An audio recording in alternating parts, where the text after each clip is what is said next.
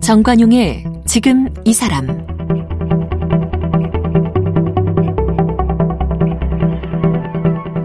여러분 안녕하십니까 정관용입니다. 온 국민의 신경이 코로나로 향해 있다 보니까 시간 가는 것도 계절 바뀌는 것도 무뎌지는 것 같은데요. 9월 6일이면 21대 국회의원 임기 시작된 지 어느새 100일입니다. 자, 21대 국회의원 취임 100일을 맞이하면서 오늘은 어, 현재 최연소 의원 또 유일한 20대 여성 의원 또 이모 저모 여러 건으로 화제의 주인공이 되었던 또 되고 있는 정의당의 류호정 의원을 함께 만나겠습니다. 류호정 의원 어서 오세요. 네, 안녕하세요. 정의당 비례대표 국회의원 류호정입니다. 음, 좀 이제 몸에 익어요? 국회의원? 조금 익숙해졌죠, 이제는. 네. 그래요? 어, 해보니까 좋아요, 나빠요? 좋은 게 많아요, 나쁜 게 많아요? 좋은 게 더 많은 것 같아요, 저는. 어떤 게 좋습니까? 어, 뭔가 세상을 이렇게 좀 더 나은 음. 방향으로 바꾸기 위해서 일을 하고 싶었는데 음. 앞장서서 할 수 있는 직업을 갖게 된 것이 저는 만족스럽습니다. 국회의원이 할 수 있는 일이 굉장히 많아요? 그렇죠. 입법 활동뿐만 아니라 음. 어떤 일들을 공론화할 수도 있는 거고요. 작은 일들이 이제 상당히 많이 있죠. 그렇죠. 네. 본인이 국회의원이 되리라고는 몇 년 전만 해도 상상을 못했죠. 몇 년 전만 해도 전혀 상상하지 못했었습니다. 그 당시에는 음. 게임업계에서 일을 하던 노동자였기 때문에요. 그렇죠. 네. 언제쯤부터 아이 내가 정치를 해야 되겠다 이런 생각을 하게 된 거예요? 저 같은 경우는 게임업계에서 일을 하다가 음. 그때 회사 내에서 좀 부조리한 일들을 목격을 했거든요. 사실 장시간 노동도 업계의 큰 문제고, 뭐 고용 불안이라든지, 뭐 갑질을 겪은 경우도 있었고요. 예. 이 문제를 해결하기 위해서 사실 처음에는 노동조합을 만들려고 했었거든요. 예, 예. 실제로 나중에 노동조합이 설립되었고, 저는 민주노총으로 이직을 또 했었는데요. 그 음. 과정에서 제가 잘려서 회사에서 노동조합 만들면서 해고. 네, 권고사직이었는데요. 정확하게는 그 어. 과정이 조금 부당하기는 했습니다. 어. 당시에 이제 휴대폰을 빼앗은 상황에서 이제 녹음을 하니까 어. 하지 말라고 휴대폰을 빼앗은 상황에서 조금은 강압적으로 이루어졌었고요. 어. 어, 노조가 만들어지기 직전이었는데 그렇게 되어서 많이 죄책감도 들고 그랬었죠. 그 부당함에 대해서 내가 더 많이 저항했어야 되는데 예. 그러지 못한 내가 좀 한심하게 느껴지기도 했었거든요. 그 뒤로 노조 그 네. 노동조합은 그 결국 만들어졌죠. 네, 그 뒤로도 계속 제가 도왔고 노동조합은 결국 설립되었습니다. 저는 어. 그 민주노총 산하의 이제 저희 회사가 가입 을 민주노총으로 했거든요. 산하의 그 상급 단체로 이직을 해서 예. 선전 홍보부장으로 일을 했었죠. 음. 그랬는데 어 노동조합만 만들면 많은 것들이 해결될 줄 알았어요. 음. 그런데 물론 그 회사의 노동 환경은 나아졌지만 게임 업계에는 노동조합이 딱 두 곳만 있거든요. 어. 그 당시에는 두 곳만 있었는데 너무 많은 곳들이 여전히 열악한 환경에 있는 거예요. 아, 그럼 이런 것들을 해결하려면 법이 바뀌어야겠다. 근로기준법이 개정되어야겠다. 이러한 그렇죠. 생각들을 네, 어. 좀 했고 그렇다면 정치를 해야겠구나. 는 결론을 내렸습니다. 이화여대 사회학과 졸업이네요. 네, 그렇습니다. 그런데 게임 회사에서 어떤 일을 담당했어요? 제일 처음 입사했을 때는 게임 기획 일을 맡았었고요. 음. 퇴사 직전에는 게임 마케팅 업무를 하고 있었습니다. 아. 컨텐츠 기획이었어요. 그러니까 직접 그 이과적 업무는 아니네요. 게임 개발하고 만드는 업무는 아니네요. 그렇죠. 프로그래머는 아니었습니다. 그죠. 네. 게임 기획하거나 마케팅하는 그런 네. 쪽 업무. 네. 원래 게임을 좋아했어요? 어렸을 때부터 게임이 취미였습니다. 실력도 좋아요? 사실 저는 이렇게 고집이 있어서 잘할 때까지 하는 편이었거든요. 그럼 다 잘한다는 얘기네요? 그렇게 되죠. 잘할 때까지 하니까요. 어, 혹시 국회의원 하고 있는 지금도 게임 합니까? 아, 지금은 살펴보기만 하고 네, 플레이를 잘 하진 못해요. 시간이 너무 많이 뺏기죠. 네, 아무래도 하기가 힘들더라고요. 음, 그러면 지금 나이가 그러니까 정확히 몇 년생인 거죠? 92년생입니다. 92년생. 네. 한국 나이로 29살. 네. 그러면 그 게임 회사 재직 경력은 모두 몇 년쯤?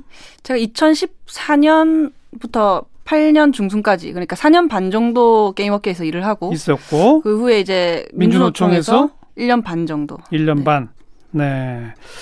그 아까 뭐 장시간 노동, 고용 불안, 갑질뿐 아니라 뭐 성추행 이런 것도 있었다고요? 그 네, 회사에? 갑질 및 성희롱 음. 사건이었는데요. 어, 당시에 이제 후배가 그런 일을 겪고 음. 증언을 좀 해달라고 했었거든요. 윤리위원회 옆에서 본 거를. 네. 어. 그랬을 때 사실 저도 그 후배가 입사하기 전에 그런 일들을 겪은 적이 있어요. 어. 근데 저는 그 당시에 아, 정규직으로 전환된 지도 얼마 안 됐고, 아, 이런 것도 사회생활인가? 이런 것도 참아야 되나? 그런 어. 생각을 좀 했었거든요. 어. 그랬더니, 후배가 또 그 일을 겪은 거죠. 똑같이? 네. 그랬을 때. 같은 가해자예요? 네, 가해자 같아요. 어. 아, 그랬을 때 내가 그때 만약에 문제 제기를 했더라면 그렇죠. 겪지 않아도 됐을 텐데 내 침묵이 아, 후배에게 또 고통을 이렇게 전가했구나 하는 그렇죠. 생각이 들었고 어. 그래서 제가 증언까지 좀 열심히 하게 되었습니다. 그러니까 네. 고발을 한 거고 회사 내에서 네. 그리고 위원회에 가서 증언도 했어요. 네. 근데 그랬는데 결론적으로 물론 가해자가 좀 손방망이 처벌을 받았고요. 아. 또 피해자와 가해자의 공간 분리가 제대로 되지 않았고 그것도 안 됐고 끝내는 피해자가 퇴사를 했어요. 그 스트레스를 음. 못 이겨서 음. 퇴사를 하는 것을 보면서 아 정말 많이 잘못됐구나 그런 생각들을 좀 하게 되었죠. 어찌 보면 네. 가장 전형적으로 성희롱 가해자 피해자의 처지가 뒤바뀌어 버리는 그런 사건 처리 결과네요. 그렇죠. 저는 되게 부당하다고 생각했습니다. 그리고 그런 것들이 모이고 모여서 노동조합 만들어 보자로 간 거군요. 네, 사실 안에서 음. 조직 내에서 홀로 문제 제기를 하면 그 사람만 조금 별난 사람이 되고 문제는 해결되지 않는 경우들이 많은데 예. 노동조합을 만든다면 이 법의 보호 아래에서 예. 우리가 함께 뭔가를 더 나은 방향으로 바꿀 수 있겠구나 그렇죠. 그런 생각들을 좀 했었습니다. 그런데 노동조합 만드는데 앞장서다 보니 해고당했고 본인은 사실 이제 회사 측에서는 이제 뭐 그런 거 아니다 이런 식으로 얘기를 하지만 음. 정황을 봤을 때 조금 이상하기는 하죠. 휴대폰을 뺏고 음. 그렇게 권고사직을 한다는 게 뭐 특별히 어 해고의 사유를 제대로 이야기해 주지도 않았었거든요. 제가 인사평가가 이제 2년 연속 A를 받고 있었고 근데요. 그런 그러니까 정황상 갑자기 나가야 할 이유가 없음에도 불구하고 음. 앉혀놓고 이제 나가라고 하니 참 이상할 따름이죠. 뭐 네. 법적 대응 같은 건 안 했어요? 그 후에 사실 저희 당시에 이정미 의원님이 음.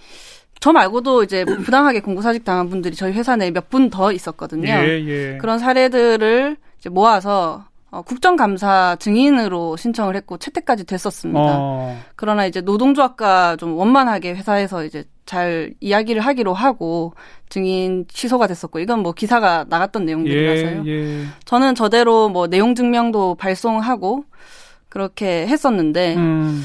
어 최종적으로는 어 상급 단체에 그냥 이제 이직을 하고 예. 네, 더 이상 하, 이제 뭐 복직 투쟁은 이제 음. 중단하게 되었죠. 근데 사실 이제 그 대목이 굉장히 중요한 음. 대목이에요. 네. 어려서부터 게임을 좋아했고 네. 잘할 때까지 했고 음. 게임 회사에서 이미 4년 반 이렇게 쭉 근무를 해왔고 게임 기획 및 마케팅에서 뭐 업무 성적 평가도 괜찮았잖아요. 네. 그러다 이제는 본인의 삶이 바뀌는 거잖아요. 네. 민주노총 상근자가 된다는 얘기는 네. 사회활동가식으로 완전히 존재가 이전되는 거잖아요. 네. 사실 게임 회사를 계속 다니고 싶었죠. 그런데 그러니까요. 노동조합이 설립된 지 얼마 되지 않은 시점에서 음. 개인의 복직 투쟁을 하기에는 사실 어떤 루머도 생성될 수 있고요. 뭐 자기 먹고 살려고 뭐 노조 만들었네. 뭐 이런 음. 식의 있잖아요. 루머도 음. 확산될 수 있는 상황이었고 노동조합이 잘 되길 바랐어요. 그리고 조금 더 시간이 지나다 보니까 내가 게임을 만드는 것도 좋았지만 음. 게임을 만드는 사람을 위해서 일하는 것도 보람찬 일이구나 그런 생각이 들더라고요. 어. 저희 회사 외에도 뭐 넥슨이라든지 카카오, 네이버 노동조합 그러니까 IT 노조들이 여러 개 더 생겼었거든요. 최근에 생겼죠. 네, 네이버가 가장 먼저 생겼었고 예. 저희가 세 번째입니다. 음. 그래서 이 일도 굉장히 보람찬 일이구나 생각을 하게 되면서 음. 네, 노동조합 상근자로 일을 하게 되었습니다. 그러다가 정의당 입당을 하고 아, 정의당 입당은 더 빨라요. 더 17, 이전이고. 네. 17년도 어. 말에 입당을 했고요. 예. 그 노동조합 설립은 18년도 하반기 9월, 네, 예. 9월입니다. 예. 사실 입당을 해서 제가 신입 당원 오리엔테이션에 갔을 때 음. 파리바게뜨 노조가 생기는 과정을 들었거든요. 어. 그때 아, 굉장히 평범한 사람, 내 주변의 사람이 노동조합을 만드는구나 생각을 했었고 몇 달 뒤에 그 파리바게뜨 지회의 영향을 받고 어. 네이버 노조가 생겼어요. 예. 그런데 네이버 노조는 어떻게 보면 게임 업계랑 또 가깝잖아요. 그렇죠. IT 업계라서. 음. 아 정말 내 곁에 사람들이 만드는 게 노동조합이구나 하는 생각이 들더라고요. 우리도 할 수 있겠구나. 네, 그때 저도 아 노동조합을 음. 만들어야겠다라는 음. 생각을 하게 됐죠. 어찌 보면 정의당에서 배운 거부터 시작이 그러군요. 그렇죠, 그렇죠. 그리고 이제 비례대표 경선에 나갔고, 네, 1등했죠. 네, 실제 등수는 1등이 아니라 중간 정도 음. 있습니다만 어, 당시에 정의당은 청년 할당을 했기 때문에 제가 청년 중에서 1등을 해서 1번이 되었습니다. 네. 네. 그 정도의 반응으로 어쨌든 청년 할당이든 뭐든 간에 내가 당선권에 들어갈 거라고 애초에 생각을 했어요? 출마를 했기 때문에 그렇게 되겠다라고 생각을 하고 출마를 하는 거죠. 어, 딱 상황을 보니까 그렇던가요? 어, 그 당시 청년 세대에서 막 경쟁이 치열하거나 그러지 않았었어요?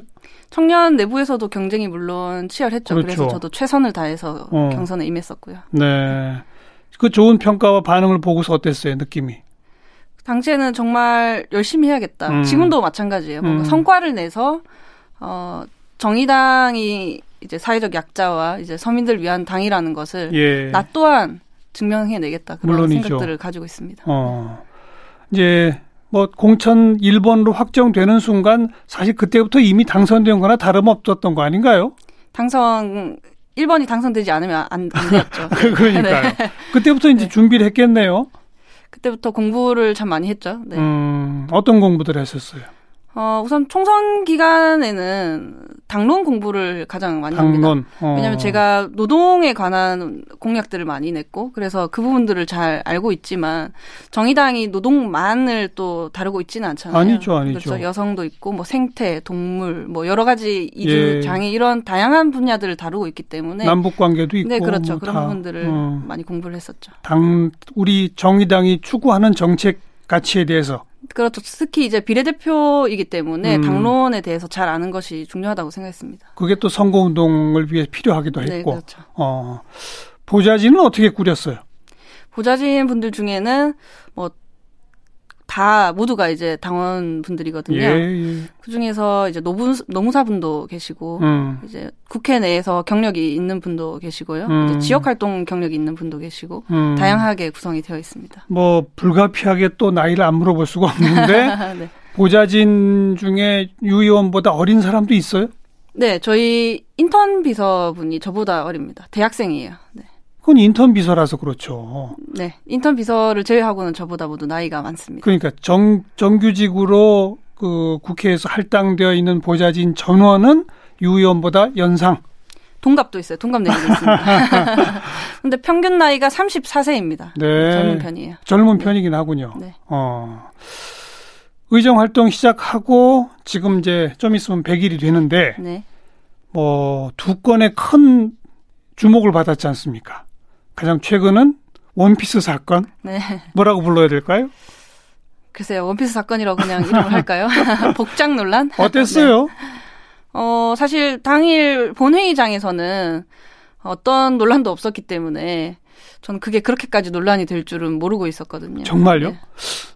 본인, 본인이, 아, 내가 이렇게 입고 오늘 출석하면 화제가 될 걸? 이런 생각이 없었어요? 사실 어떤 옷을 입더라도 약간의 어떤 비판, 있었기 때문에 뭐 그 정도일 것이다. 어... 그러니까 평상시와 같을 것이다라고 저는 생각을 하고 있었죠. 어떤 옷을 입어도 약간의 비판이란 건 무슨 말이에요?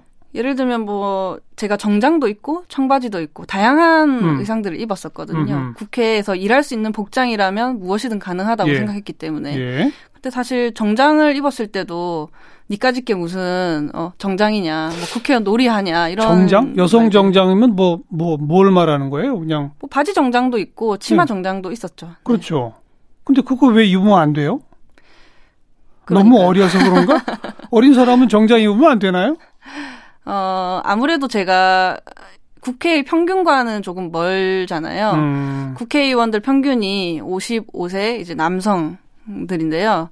제가 20대 여성이다 보니 아무래도 평균과 먼 국회의원이고 예. 그래서 조금 더 눈에 띄지 않았나 그렇게 음. 생각하고 있습니다. 그러니까 정장을 입어도 니까지 있게 뭐라고 하고 청바지 입으면 청바지는 청바지 입었다고 이제 왜 청바지를 입었냐 뭐 이런 거. 어쩌라고요 그러면?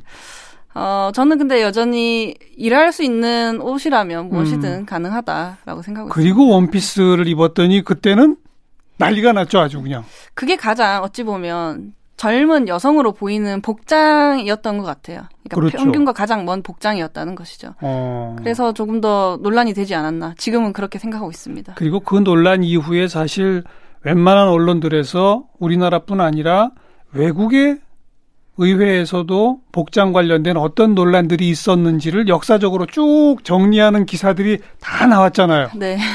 그리고 저 이제 그런 기사들을 온 국민이 읽었다는 것만 해도 상당한 교육 효과가 있는 것 같아요. 어, 일터에서의 복장에 대해서도 생각해 볼 수 있었고, 음. 또 우리 사회가 갖는 청년이나 여성 혐오에 대해서도 조금 공론장에서 살펴볼 수 있었다 그렇게 생각합니다. 그 원피스가 그때 완판됐다면서요? 네, 처음에는 이렇게 완판이 돼도 되나라는 생각도 하긴 했는데 그 어떤 분께서 연대의 의미로 원피스를 구매했다라는 어. 글을 쓰셨더라고요. 그걸 어. 보면서 아 그러면 우리가 어느 날 같은 옷을 입고 일을 하고 있을 수도 있겠다라는 생각이 들어서 예. 긍정적으로 생각하게 되었습니다. 네. 네. 어떤 의미에서는 좀 의도적으로 의도적으로 그런 의사 복장을 하고 의도적으로 이런 논란을 한번 불러일으켜서 겪고자 의도했던 거 아니냐라는 시각도 있거든요. 음. 그렇습니까? 그렇지 않습니까? 사실 기존에 어, 국회의 그런 어떤 어두운 정장 음. 그리고 넥타이로 상징되는 그런 가, 관행들을 좀 깨보고자 하는 의도가 있기는 했었습니다. 있었죠. 네. 어. 그러나 원피스로 그렇게까지 논란이 될 줄은 저도 정말 몰랐습니다. 그래요. 네. 그때 논란이 어찌 보면 그 유 의원의 복장을 놓고 그것도 매우 부적절하게 비아냥된 몇몇 사람들이 있었잖아요. 네, 성희롱에 가까운. 이야기들을 네, 어. 있었죠. 뭐, 뭐, 방송에서 뭐 노골적으로 제가 그냥 옮기면 무슨 외상값 받으러 온 음. 술집 뭐 어쩌고 저쩌고 네. 뭐 이런 식의 글들이 있었잖아요. 그런 글들을 질타하는 사람들이 더 많아졌던 거 아니에요, 사실은? 그래서 논란이 커졌던 거 아니에요?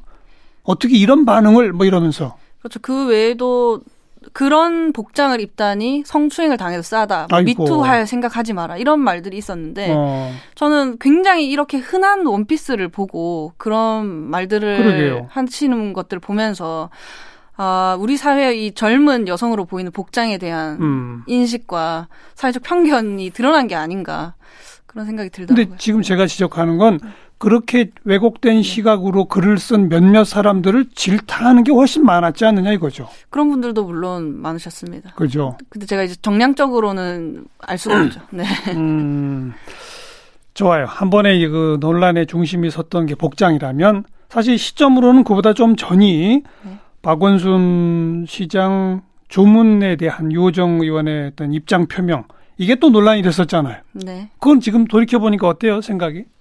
사실 그때나 지금이나 추모와 연대가 구분된다. 그러니까 하나만 선택해야 하는 음. 일이다라고는 저 또한 그렇게 생각하지를 않고요.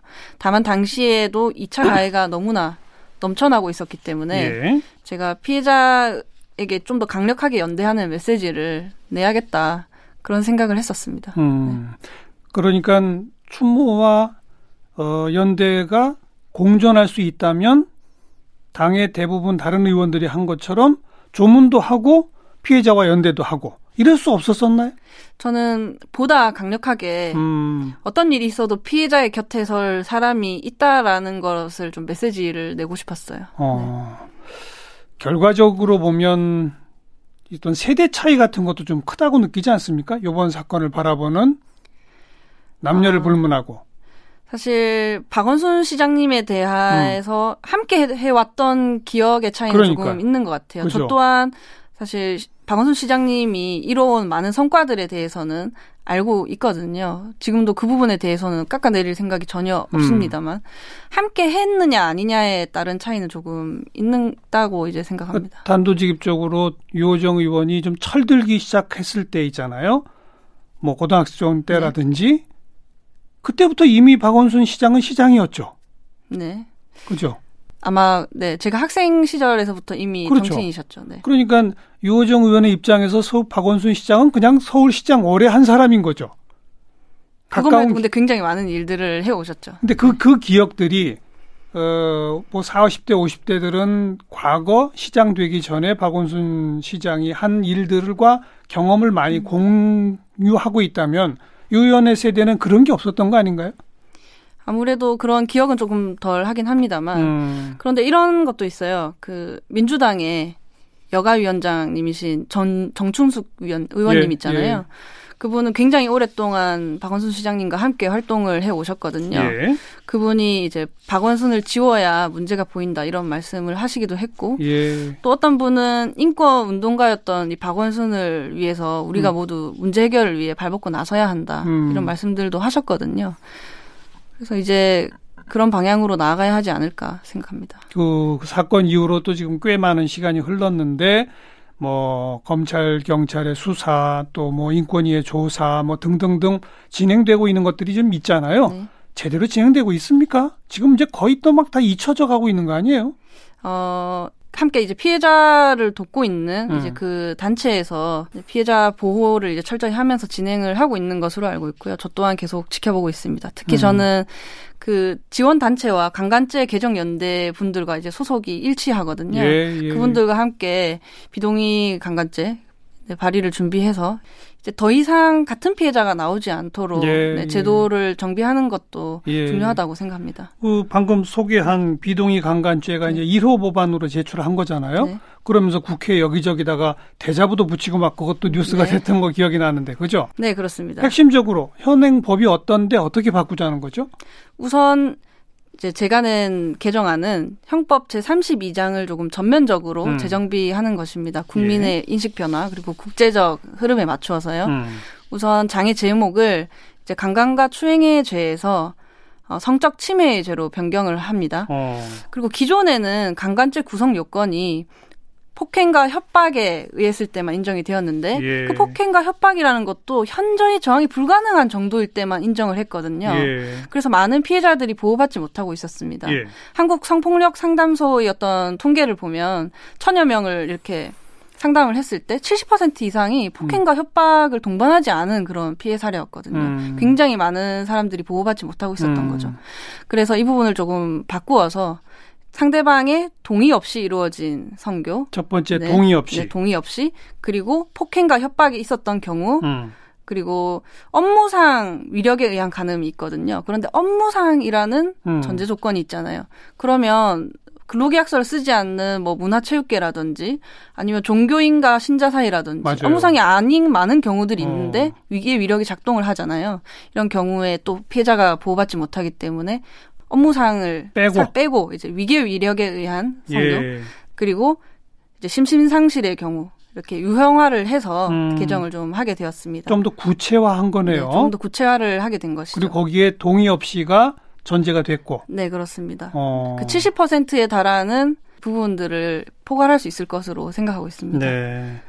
외국에는 이런 식으로 이미 법 개정한 데들이 많이 있습니까? 그렇죠. 사실 유엔에서도 동의 없이로 이제 개정을 해야 한다고 정부에 공고한 바가 있고요. 뭐 음. 뭐 독일, 캐나다, 영국 다양한 나라들에서 동의를 기준으로 한 입법을 네, 시행하고 있습니다. 근데 뭐 문제 제기하시는 측에서는 네. 아니 그 동의라고 하는 것을 그러면 무슨 뭐 각서라도 써야 되는 거냐 동의한다는 녹음을 해놔야 되는 거냐 불필요한 음. 분쟁을 오히려 더 많이 야기시킬 수 있다 음. 이런 반대로는 어떻게 생각하세요? 사실 이 동의 없이라는 문구가 일상적 용어와 이제 법률적 용어일 때 조금 다를 수 있잖아요. 음. 또 추상적인 거 아니냐라는 비판도 있고요. 그랬을 때 우선 동의 없이 그러니까 추상적이라는 말에 대해서 먼저 대답을 할게요. 어, 승낙이나 양해와 같이 이미 어, 조금 추상적인 법률적 용어들이 존재합니다. 그렇죠. 근데 다만 예. 이런 경우에는 어, 상대방이 외적으로 인지할 수 있을 정도여야 그것이 인정받을 수 있거든요. 음. 그래서 상대방의 어떤 피해자의 내심의 의사만으로 처벌이 될 것이다 하는 것은 조금 오해라고 말씀을 드리고 싶고요. 예. 어, 그리고 사실 이미 법원에서는 동의 여부를 기준으로 어느 정도 판단을 하고 있거든요. 하고 있죠. 어. 그럼 또 어떤 분들은 이미 하고 있는데 왜 이제 입법화를 하려고 하느냐 이런 비판도 있을 수 있잖아요. 예. 그러나 사실 그것은 재판부의 성향에 따른 것이기 때문에 음. 일률적이지 않은 것이죠. 재판부의 성향에 따라 무죄가 될 수도 유죄가 될 수도 있다라는 것은 오히려 이제 공정하지 않은 것이라고 보고 오히려 추세라고 한다면 제도화를 해서 더 우리가 균일한 조문화하는 게 필요하다. 네. 음. 제도화하는 것이 좀 필요하다라고 생각합니다. 네. 지금 그 법 발의할 때 몇 명의 동의를 받으셨죠? 저를 포함해서 13명이 발의를 했습니다. 그 정당들 주요 정당들의 반응이 어때요? 음, 우선 민주당에서도 상대방의 의사에 반하여를 골자로 한 이제 개정안이 발의가 되었거든요. 어. 그리고 어, 강간죄 개정에 대한 필요성은 음. 모든 당이 공감하고 있다. 그렇게 생각하고 있습니다. 그러면 여러 가지 안이 나오면은 다 병합해가지고 뭔가 어떤 좀 변하긴 변하겠군요. 이번 그렇죠. 국회 안에서. 네, 저는 21대 국회 안에서 변화가 있을 것으로 생각하고 알겠어요. 있습니다. 지금 상임위는 소위 말하는 산자위, 네. 산업통상자원 중소벤처기업위원회, 그죠? 네. 앞으로 남은 임기 동안에 내가 이것만큼은 반드시 해내겠다. 지금 이제 첫 번째 법안인 비동의 강간죄 외에도 어떤 것들이 있습니까? 네, 지금 당장은 강간죄 음. 개정안 통과를 목표로 하고 있고요. 그렇죠. 그 외에도 제가 1호 공약으로 포괄임금제 폐지 제도화를 내걸었었거든요. 포괄임금제 폐지. 네. 음. 이게 장시간 노동의 원인이 되는 임금 제도인데요. 특히 IT 업계 같은 사무직군에서 조금 많이 문제가 되고 있는 제도입니다. 예, 예. 그래서 이것을 네, 좀 개선하는 음. 안을 내려고 준비를 하고 있고요. 음. 그리고 채용 비리라든지 어떤 공고사직, 부당해고 방지법, 그리고 체불임금 음. 관련한 법안을 또 준비를 하고 있고요. 어, 상임위 관련해서는 저희 당에서 그린 뉴딜 특별법을 추진을 예. 하고 있기 때문에 예. 관련해서 저도 함께 할 일들이 많이 있을 것 같습니다. 예. 네. 주로 지금 지적한 걸 보면 여성, 노동, 환경 음. 이런 주제들이네요. 그렇죠. 음. 정의당의 비례대표 의원들은 보통 임기 마치면 지역구에 또 도전하게 되잖아요. 지금까지 대부분 그러지 않았습니까? 유호정 의원은 지역구 어디로 정했어요? 아직 확정이 되지는 않았지만 음. 정의당의 경우에 지역구 돌파가 언제나 염원이었기 때문에 그렇죠. 저 또한 그렇게 하리라고 생각하고 있습니다. 어, 물색하고 있군요, 지역을. 네, 그렇습니다. 알겠어요. 자, 오늘 21대 국회 최연소 그리고 유일한 20대 여성 국회의원, 20대 남성 의원은 한명 있나요? 네, 지금 민주당에 전용기 의원님 계십니다. 음, 몇 살 차이예요? 저보다 한 살 정도 많은 것으로 알고 있어요. 네. 네, 오늘 함께 만났습니다. 유호정 의원 고맙습니다. 네, 감사합니다.